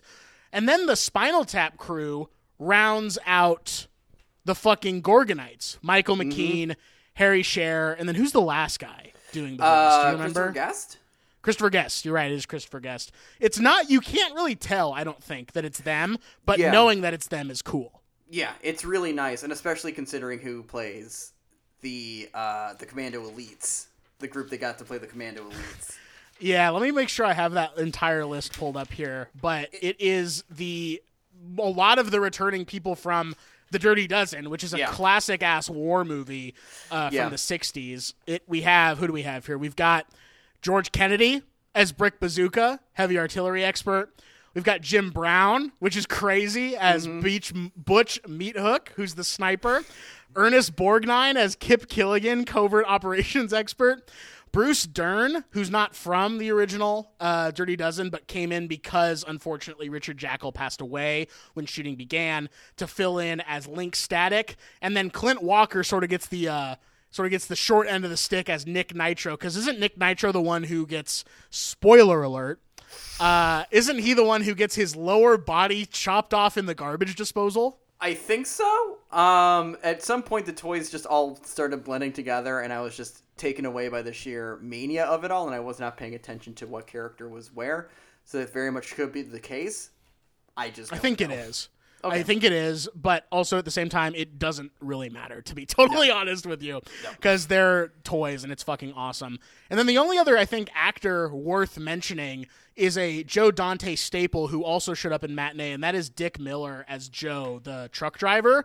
Dick he, Miller. mhm. he might be the best actor in this movie. Just like from a pure like I'm doing a character situation. I think he is the like he, I was like damn that guy does drive a fucking truck. That guy Yeah. like is that character. I was like that is a You fucking kind real of- truck driver. No, definitely, and you kind of wish for like a like uh just a series based off of that truck driver and his various deliveries and like the people that he, like a kind of like uh like a, a Twilight Zone kind of situation or one of those anthology shows where each episode is a different town or something, and it's just the this Dick Miller. No, he rocks. I also just want to give a quick shout out to Kevin Dunn as um, Sure. the dad. Um, Veep, uh, Veep staple, just a all around. He's in season one of True Detective. Just a real oh that guy guy, uh, and it was kind of fun to see him pop up as the uh, flustered small business owner dad. And you know who shows up for quite literally like three seconds in this movie? Who, if you don't know that it's him, you would never know. Mason, uh, Robert Picardo. not who I was gonna say. I actually don't know who that is off the top of my head, but Rance Howard, father of Ron and Clint Howard, is in this movie for quite literally the blink of an eye.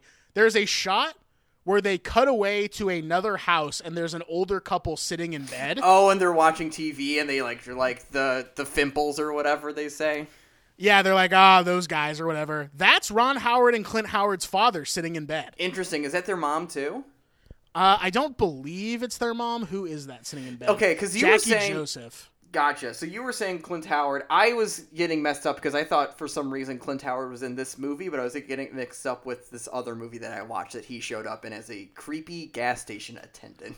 Literally the perfect role for Clint Howard. Like quite Yeah. literally the role he was born to play. Yeah, yeah. Um, but who's who is? Did you say Robert Picardo? Who is that? He's the so in uh, he's also a Joe Dante staple. In Matinee, he plays the theater owner that has the uh, Sure. bunker, and in this movie, he plays the scientist that made the microchip that's in all the toys. The one that's like it's this perfect Oh. organism. That guy. Gotcha. that David Cross okay. and Jay Mohr go to. I keep wanting to call Jay Mohr Breckin Meyer, but I know that they're two different guys, even though they're probably not really. I don't know. Dude, Breckin Meyer, the only reason why like that man even means something to me is because of the Garfield movies. Because he plays Jon in those Yeah. movies. But he does he's like way cooler than they portray Jon in the comic strip. Like in the comic Yeah. strip, Jon's a fucking dumbass, and Breckin Meyer's got like a little bit of charm to him, if you know what I mean. No, definitely. Like Jon is maybe the the most swagless individual that's ever lived. Jon Arbuckle, like just a negative balance of swag coming off that guy. He ent- he's enters a room and the swag drops below the Mendoza line. The swag literally is under 200 for the season, bro. It's fucked up. Yeah, Vegeta Uh, puts on and checks the power levels, and the swag level is under nine thousand. Oh fuck, dude! Holy shit. Uh, Mason, let's talk about the fucking Gorgonites though, because I think Oh, they really yeah. do have the best arc of this movie. Would you agree? They do, and that's a ni- another nice thing that I was not expecting for this movie to have is a little, um, a little dusting one of its themes. It's a very spiritual theme, and it's about. Um, uh, I think that they do have the absolute best arc because uh, this movie posits that monster toys and um, army toys are uh, uh, have the same equipment basically, and all that matters is how you play with them. Sure. Uh, or how you know they respond to their directives. So the Gorgonites, they are destined to lose, and watching them like how that changes is just so moving. And then they how they uh, how Archer when he's searching the internet on like pre Wikipedia or something, he sees like national parks a picture and is like there's Gorgon. And Yep. what's oh my god, and what's the line that they say? Um it's uh oh shit. Uh but it, it did make me go like damn. I I love these goddamn things. I can't I love these notes. fucking toys, dude. I love these fucking toys. I love Archer. I love Slamfist. They're my best friends. Nobody ever say anything bad about them. But it's about how like oh it's it's this discussion about um, feeling basically, and just because it's not there doesn't mean that it's not real or something. Sure. And how that gets tied into their quest. I'm just like, whew. really like the Gorgonites. I want to. and they get, and they get like a mythic send off. I don't want to say exactly what happens to them because it's worth watching to like see, but it's like very like Joseph Campbell like it's very like like baseline like human feeling like what happens to them. Like I'm like that, and that's like a very like mythic way to send off Yeah. these Gorgonites who you really do fall for. I think. I think the older you get, the more you like understand their plight. I don't know if as a kid I would have fully understood the plight of the Gorgons. Maybe I would, but I don't know. But as an adult, really rings true, you know? No, 100%. I think you're right. And I think that that's what was so disappointing the first time I watched it. It's like, oh, you want me to feel bad for the monsters? You want me to like the monsters? No, Major Chip Hazard is the coolest toy.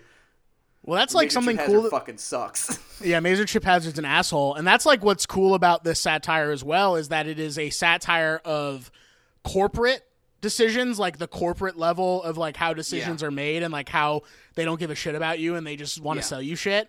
Yeah. Uh, and then also the war commentary and the war satire and how you think just because you understand on look the commando elite more you just assume they're the good guys where in reality there's nothing good about them they're evil they're out to destroy that is their main purpose whereas the gorgonites they're the good ones they're the ones who we need to be you know listening to They're- the ones that really who need to be following They're learn. They learn. They're smart. They they adapt to their situation. Um, it's such a treat watching the like Archer. Archer's like kind of the one that we spend the most amount of time with. But watching him as he his intelligence develops, and also how excited David Cross gets when he realizes that his tur- his toys are learning. Like they're learning toys, not Yeah. learning toys, but they're learning toys.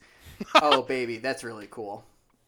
Is there anything else that really needs to be said? Oh, there's one other line that was just insane. We have we talked already about the, you know, you're not like other girls, and she goes back with, "I know," which is just Yeah. so fucking ridiculous. Like you would literally Yeah. hear that in film school if someone's trying to write. Like he literally, he also calls her a cool, like I think he calls her a cool girl at one point. Like Yeah, you're like such a cool girl. You're not like other girls. It's awesome. Yeah, it's it's it's it is major cringe, and then um, uh, it, it's major cringe, and uh, you should that should be advised going into this movie. Yeah, there's some big major cringe. And then the other line that I love is from uh, Alan's mom, the lead's mom. It's when he like has that moment in the kitchen at night where he's like caught the like toys red-handed or whatever and then they still don't believe him that the toys are moving or whatever and she says sweetie i have to ask you dot dot dot are you on crack and she Yeah. delivers it so like sitcom and so hammy and stuff and i'm like all right come on y'all let's let's get out of let's not sit in that stew for very much longer that sucks we don't like that but yeah, the mom's also barely a character in this movie. yeah, she's barely a character. Uh, but it's fun, dude. This is a fun movie. I really this is like a fun watching this movie. movie. Yeah, who's your? So do you have facts and then want to go into MVPs and such? I absolutely do. I actually got a good amount of fast facts here. We already talked about the soundtrack as far as what's on it, but the soundtrack contained classic rock blended with hip hop, aka Limp Bizkit, aka My Way or the Highway, aka Did It All for the Nookie Gold. Uh, was released on July 7th, 1998 by DreamWorks Records. It peaked at number 103 on the Billboard Top 200. Uh, this movie featured Led Zeppelin, a band notoriously strict about how their music is used in films. Yep. And yet it was there anyway. Led Zeppelin, I think, is eased up over time, but back in this day, pre them being on Spotify and whatever, big, big time uh, stinkers for that one. Mason, you're gonna love this fast fact. Are you ready for this? Okay, is this what you were teasing earlier? Uh, I don't Before remember to be honest. I don't remember to be honest with you. Uh, Burger King teamed up with the film to promote their product, the Rodeo Burger. They created a line of kids meals tied to the film. They were met with some controversy after the film received a PG-13 rating from the MPAA. Burger King executives claimed this caught the company by surprise, and they were led to believe the film would receive no higher than PG rating. While the pamphlet accompanying the toys included the disclaimer, while toys are suitable for children of all ages, the movie Small Soldiers may contain material that is inappropriate for younger children. Some restaurants accepted an exchange for Mr. Potato Heads. So Hey, the rodeo burger that was released in accordance with this movie i don't fully understand how that is like a promotional thing for this because the soldiers are not like texas good old boys as far as i No. can tell they're just like burly men you know Yeah. the gorgonites are not you know fucking southern drawl you know beauty queens you know texas pearls or whatever they're gorgonites they're aliens yeah.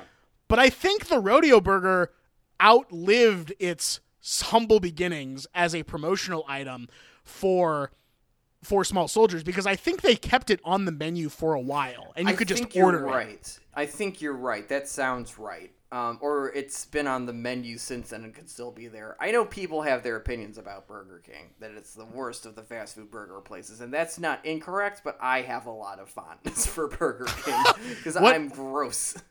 What Yes, you are. What is the what is the fondness for Burger King just real quick and then I'll get back to So these facts. we would uh, it was sometimes it was the closest like burger fast food option when I was growing up, just proximity wise. Uh, and so we would go there a lot. My mom worked for Burger King. Legend Hand it. My mom worked for Burger King when she was trying to pay for college because you could Hell yes. do that in the seventies and eighties.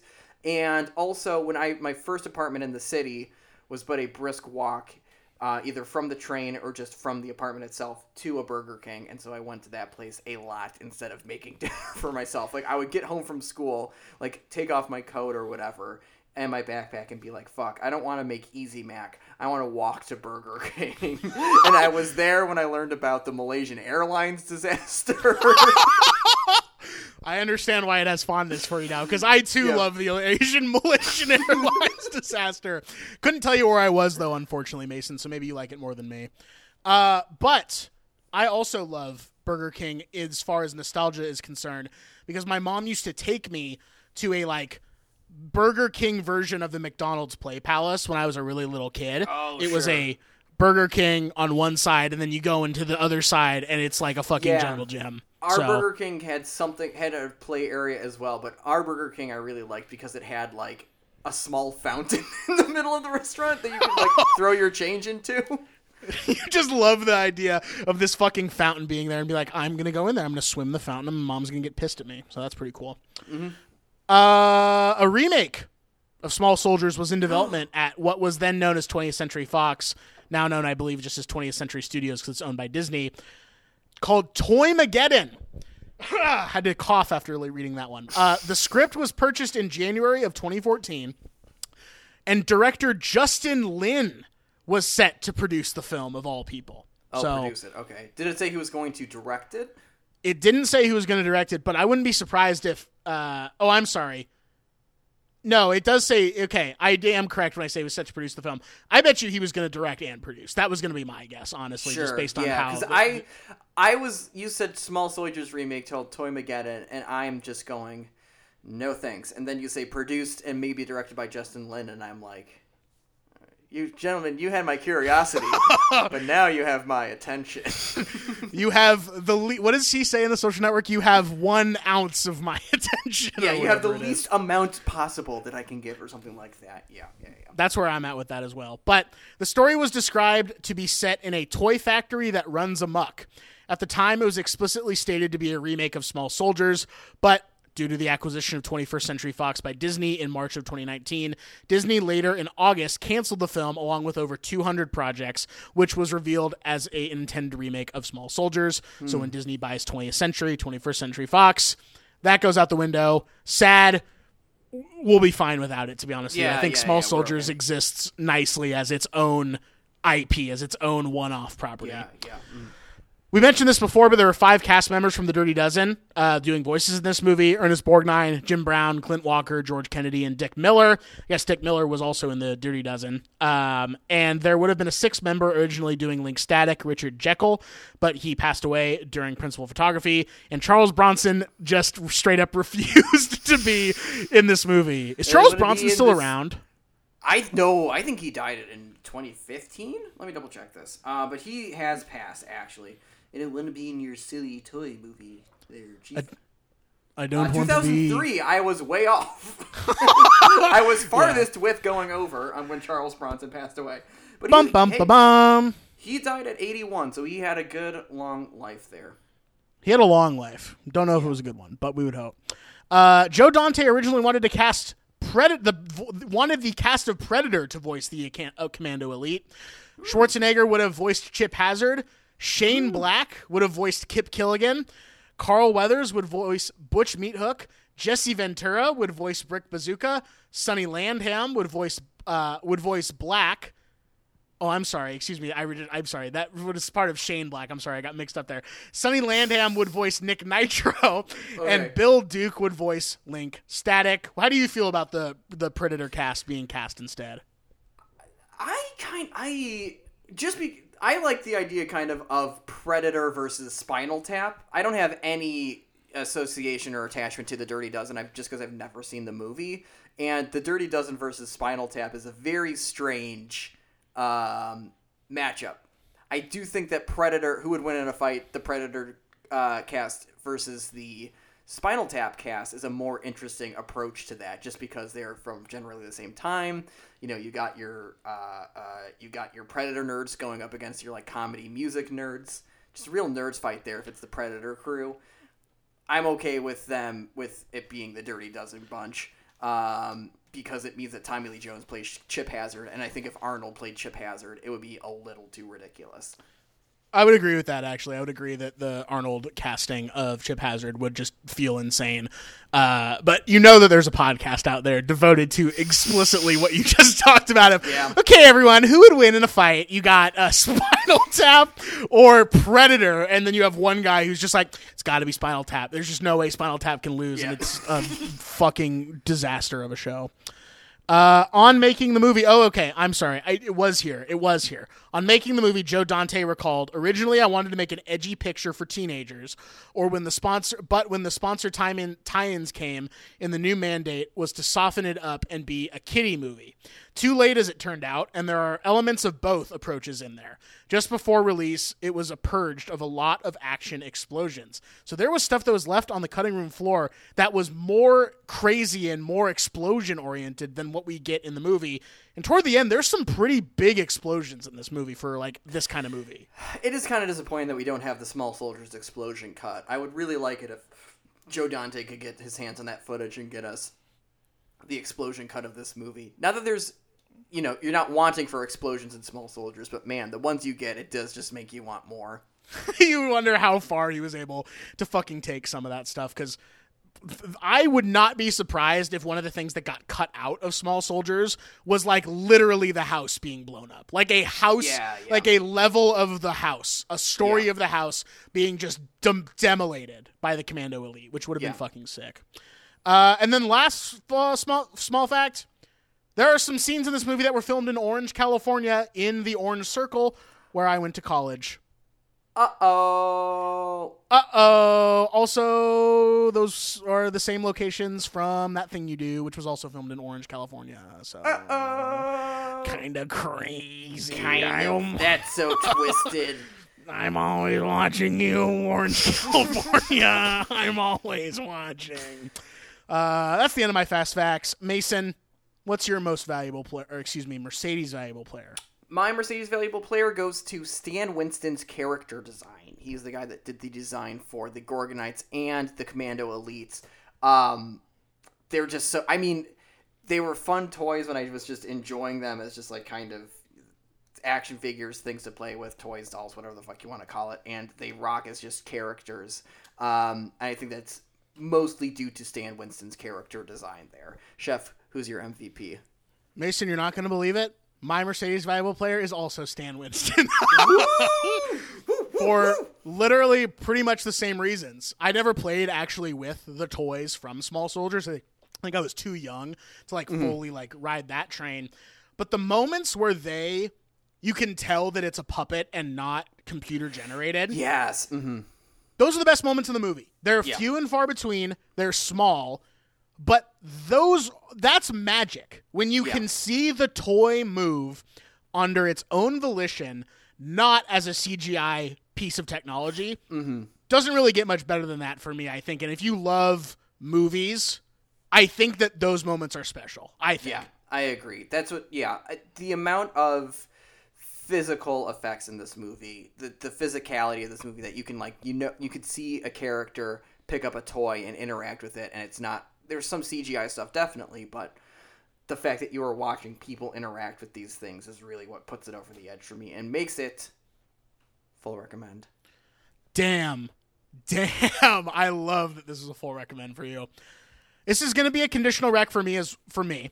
Uh, I think that this is not going to be everyone's cup of tea, but I think that you will know, just like with the album that we discussed today, you're either into it or you're not. And even if you are into it, there are some things about this movie that do not work. There are some things about this movie that feel dated. But there is more in this movie that doesn't feel dated and that does work than not work and feel dated.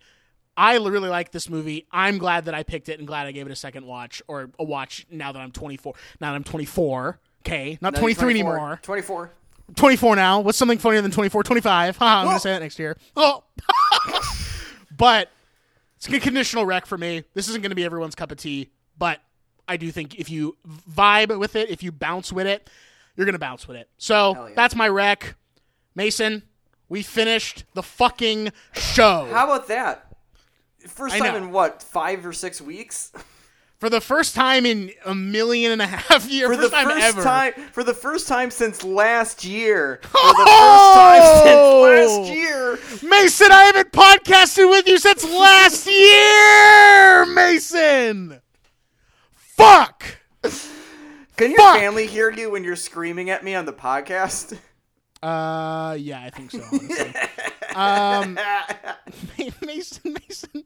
Uh, oh let's boy. uh, let's do some plugs and let's wrap out the show. yeah, yeah, yeah. You Bum can- bum ba bum. You can find bum, ba, bum. the show at the links in the description. You can find me on Instagram and TikTok at Hot Dog Debicki. You can send an email to the show. Everybody wants to. Number two, get on the list at gmail.com. You can find my other podcast, The Barn, the podcast about the Shield, wherever you also get your podcasts. That's about what's up with me. Um, I'm reading Rick Perlstein's book, Reaganland. I'm 100 pages into it, and boy, oh boy, that fella can really string a freaking piece of nonfiction here. So, Perlstein heads out there. Uh, check out Reaganland if you haven't read it. Nixonland is fucking great, folks. Maybe a, a great bit of nonfiction, very readable. Get that also on audiobook. Noah, what's up with you? Thanks for asking, Mason. Uh, you can follow me on. Oh, before I give you my plugs, Mason, this is what the crazy situation was that I told you before the show that I wanted Okay. to say on the show and I forgot to say. So here's how I watched this movie. Here's how I watched Small Soldiers. Are you ready for this? Yes. Finish eating dinner last night. I come downstairs. I get in my pajamas, my pajamies, Jam Jams, okay. my jam jams, my jams. I sit in that chair over there that you can't see. Mm-hmm. I sit in that chair right there. What's up? Uh, what's up, chair? And I start the movie, and about halfway through, I know, yep, I'm gonna fall asleep during this. I am going to fucking pass out, and I am so close to doing so. So, in an effort to try and n- like not have to go back and rewatch things and like you know try and muscle through it, I go, fuck it. So I pause and I just let myself fall asleep in the chair. yeah. So I'm falling asleep in the chair. I don't know what time it is either. And about, I'm going to guess it was two hours later. I wake up and I'm like, fuck, I don't know what time it is, but it's completely dark outside. Guess I'll walk into my bed and continue to sleep in my bedroom. So I do. I walk into my bedroom and I sleep in my bed and I wake up because I have to pee. But when I wake up to have to pee, I'm not groggy and I'm not like, you know, like, where am I? I feel like I'm completely awake, like, which is rare. Mm-hmm. So I go to the bathroom, I go to pee, and I'm like, I'm not tired. What time is it? What fucking time is it outside? It's still dark. I check my phone. It's four in the morning. and I'm just like awake. So I'm like, I don't want to go back to sleep. I guess I'm awake. I guess I'm starting my day at four in the fucking morning this morning. So I go back out to the chair that I was sitting in previously, and I'm like, I guess I'll just finish watching Small Soldiers. I guess like I have to finish watching the movie. So at 4:30 this morning, I finished watching Small Soldiers. Great way to start the day because the second Yeah. half of the movie is where things really take off. Then I'm like, okay, I guess I should try and get some more sleep. So I go back into my bedroom, go, I get, I don't really even feel tired, and then I sleep for three more hours. And I wake up and it's 10:30 in the morning basically. Maybe like 10, I don't know. And I'm like, that was the worst night of my whole life. That fucking sucked. And I'm not making any of that up. That actually happened, dude. That rocks. So that's how I watched Small Soldiers. I don't recommend watching Small Soldiers that way. But you can follow me on Instagram at Noah.Marger. Follow me on Twitter at Noah Marger. Follow me on Letterboxd, Moa Narger. Follow me on follow the YLG page on on Instagram, YLG World at YLG.world, excuse me. That's dot with a period, not dot spelled out D O T. Uh, you can listen to my other podcast. The barn. Oh, I almost said that I host Yes. the barn. That was crazy. you can listen to my other podcast, my favorite podcast. Uh, you can listen to the episode coming out later this week where I talk to former guest and friend of this show, Jack Freiberger, about the show Community, which used to air on NBC. oh wow, that's gonna be a good episode. It'll be fun. We haven't recorded yet. We're actually recording tomorrow, uh, as we are recording this as the crow flies, so to speak. So you can listen to all that on all your podcast platforms: Spotify, Apple Podcasts, Stitcher, wherever you get your podcasts. Uh, and my other little recommendo this week: look up "A Life in Questions: Wisdom with Aaron Chen" on YouTube.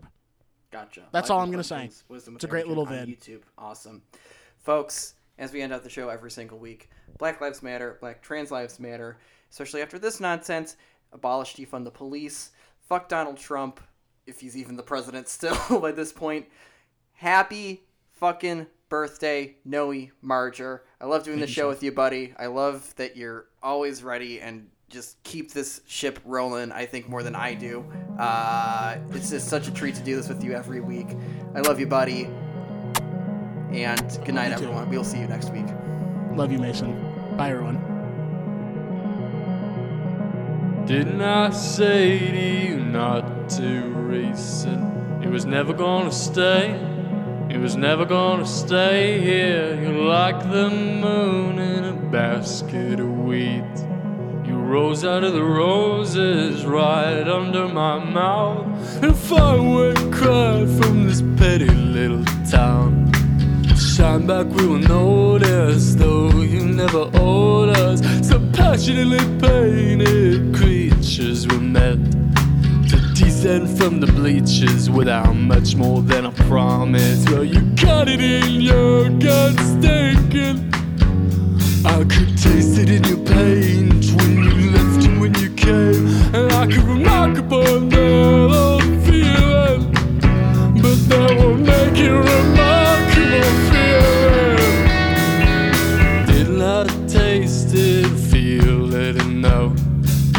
so many ways, so many ways. The feel of your honey in the corner of my mouth. Like a loop around the block, like a shadow in your notebook. Oh, come on, it's based in rhyme, doesn't matter. Now we pause the tape for some laughter. I won't accept the conceit any further. I will